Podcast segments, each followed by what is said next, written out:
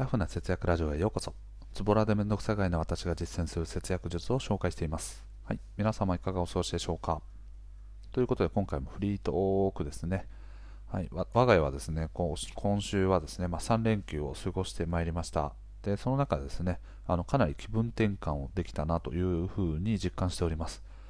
で、改めてね、やっぱ気分転換をするって大事なんだなということを感じました。具体的にどういう過ごし方をしていったかというと、本当はね、3日間のうち2日間は人に会うっていう、その家族同士で会って子供たち一緒に遊ぶみたいな予定だったんですけど、1日はね、ちょっと子供が風邪をひいちゃったということで、はい、延期になりました。で、それ以外はね、もう1件については無事に実行してですね、親同士もかなり久しぶりにお酒を飲みながら話をしたりとか、そんな感じでね、気分転換しました。で、昨日についてはね、僕日頃湘南の方に住んでるんですけど、金沢八景と呼ばれているところに行って、八景島シーパラダイスですね、家から車でだいたい1時間ぐらいの距離なんですけど、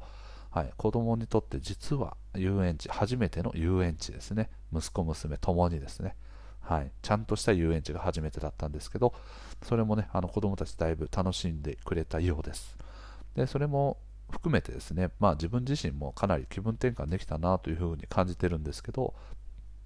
やっぱこうね、日頃から子供たちと遊んでると、この身体的な疲れっていうのはね、同じぐらいあるわけです。それは近場で過ごそうが遠くに行こうが、その体の疲れっていうのはね、大体同じぐらい与えられてくるわけですよ。ですけど、やっぱり昨日とか遊園地行った時、僕らもね、かなり楽しかったんですよね。で、その友人とかとご飯食べてる時も楽しかった。で、そういう風になるとですね、やっぱり日頃の体の疲れとは違ってですね、総合的、精神的なね、疲れがかなり少なかったわけですね。むしろ気分転換が実施されたことによって、その身体的な疲れもね、日頃よりも感じにくいなんていうこともね、少し感じました。なので、総合的な疲れを考えると、かなりね、日頃よりもストレスというかね、疲れというのは少なかったんじゃないかなと思います。そこからやっぱ改めて思うのは、身体的に疲れるとしても、気分転換っていうのはやっぱ定期的に実施していくべきなんだなということに気づきました。たとえね、多少疲れるようなことがあったとしても、その楽しいって思う気持ちがあれば、そういった疲れとかもね、吹き飛ばしてくれるだろうなということで、なんか最近あんまり気分転換と呼べるものをね、あまり実施していなかったので、はい、すごくなんか発見というかね、改めてという感じですけど、だからそういったところにね、お金を使うこともまた大事なんだなと思いました。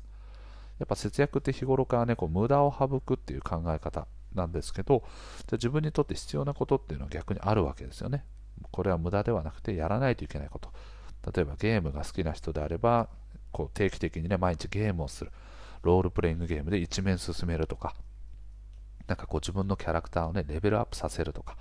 そんなね、楽しさっていうのはあると思うんですけど、そういったところにね、お金をかけることは僕は全然いいと思います。なので今回のケースで言えば、僕らはね、その気分転換というところ、日頃からその無駄な食費であったりとか固定費とかを見直すことによって得られたお金を、そういった子どもたちと過ごすものにお金をかけるというのは、はい、本来のね、節約という観点のそのものという感じですね。なので、はい、僕はね、なんかいいお金の使い方をしてるなというふうに改めて思いました。はい、なので皆さんもですね、ちょっとお金がね、これ鶏卵の話になると思うんですけど、お金にね、意識が向きすぎてしまうと、カツカツしてしまって余裕がなくなっていってしまう。だけれども実際はね、ちょっとある程度のお金を使って自分自身の気分転換をしていくことで、より節約を頑張っていけるなんていうこともあるわけですね。ただそれをやるためにはお金をある程度用意しないといけないっていうねなんかどっちをね、先にやったらいいのかわからないみたいなね、話になっちゃうんですけど、そこら辺はなんか直近のね、そのすぐ身近な短期的なところの幸せっていうものをしっかりとある程度お金を使って作っていくってことは大事だなということに気づきました。ね、些細な休みの日の過ごし方だったんですけど、我が家にとってはね、ちょっと非日常的というか、比較的家の近くで過ごすことが多かったりするので、結構新鮮な体験になりました。そこでね、息子娘のその喜んでる姿を見てね、改めて僕ら自身がやっぱ価値のアップデートをしていかないといけないなというふうに思いました。今ちょっとね、言い間違えちゃいましたが、価値観のアップデートですね。やっぱり子供にね、教育をしていくよっていう際に、子供に選択肢を与える際は、おそらく今までね、こう経験してきたことの中からその選択をするわけですよね。じゃあ休みの日どこに行こうかっていう話をしたら、過去に経験して楽しかったこととかを選んでいくわけですよね。でもそういった時により多くのことを体験させておかないと、本当に楽しいもの、より楽しいものが何なのかっていうのは判断できないんですよね、子供っていうのは。これは多分大人も一緒ですよね。今まで経験したことないことは、おそらく何かね、休みの日に好きなことやっていいよって言われると、選択肢としてね、上がりづらい傾向は絶対にあると思います。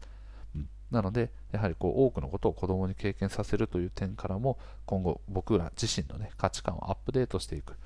より多くのことを体験させていくための、それ相応の情報収集と行動をね、親が取っていかないと、子供の選択肢はどんどん狭まってしまうなということも気づきました。難しいですね。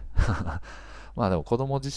というものを通してですね、ものというかね、子供との関わりを通して、自分自身も成長していくという観点からは、非常にいい機会だなということを改めて思いますね。なかなか自分自身ですね、そういう責任を負うものっていうのが自分だけですね。である場合っていうのは、結構ね、自分がいいか悪いかだけの判断になっちゃうので、自分好みのものにだんだん寄ってくる傾向はあります。これ多分ご飯屋さんとか行くと分かりやすいんですけど、例えば僕は唐揚げが好きなので、そういう唐揚げのものをね、唐揚げ弁当とか、そういったものを基本的に中心として選択していくことになると思うんですけど、じゃあここから子供と一緒に食べて半分こするんだったらどうなるのかみたいなね、風な視点が新たに加わる。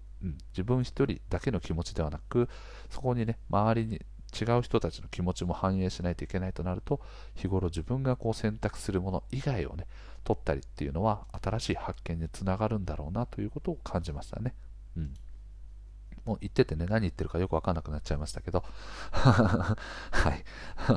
何の話してたっけなみたいな感じになりましたが、そんなコーナーでね、非常にいい経験というかね、新鮮な体験をいたしました。子供たちとね、過ごす上で自分自身もかなり刺激をもらったこの3連休だったなというふうに思いました。なので休みの日はね、これからも引き続き子供にとって新しい体験とは何ぞやみたいなものをね、考えながら自分自身も楽しめるものを一緒にね、考えていければなというふうに思いました。ということでね、今回はもう新しい発見という形でね、お話しさせていただきました。皆さんもね、何か日頃のね、休みの中でもいつもと同じ過ごし方をしていたとしても、何か感じるものとかね、あるのであれば、そこから何かをね、新しく発想の転換をしたりとか、自分いつもこういう傾向にあるなみたいなっていう、自分にもし少し嫌気がさすみたいなことであれば、新しい価値観というものを取り込んでいって、そして行動をしていくと、より新しいことの挑戦ができるのと、何かね、自分にとっての新しい発見ですね。これ意外とやってみると楽しいねみたいなことが発見できて、気分転換につながったりとか、そういったこともあるので、ぜひやってみてください。ということでね、今回の配信は以上となります。最後まで聞いてください。ありがとうございます。また聞いてね。バイバイ。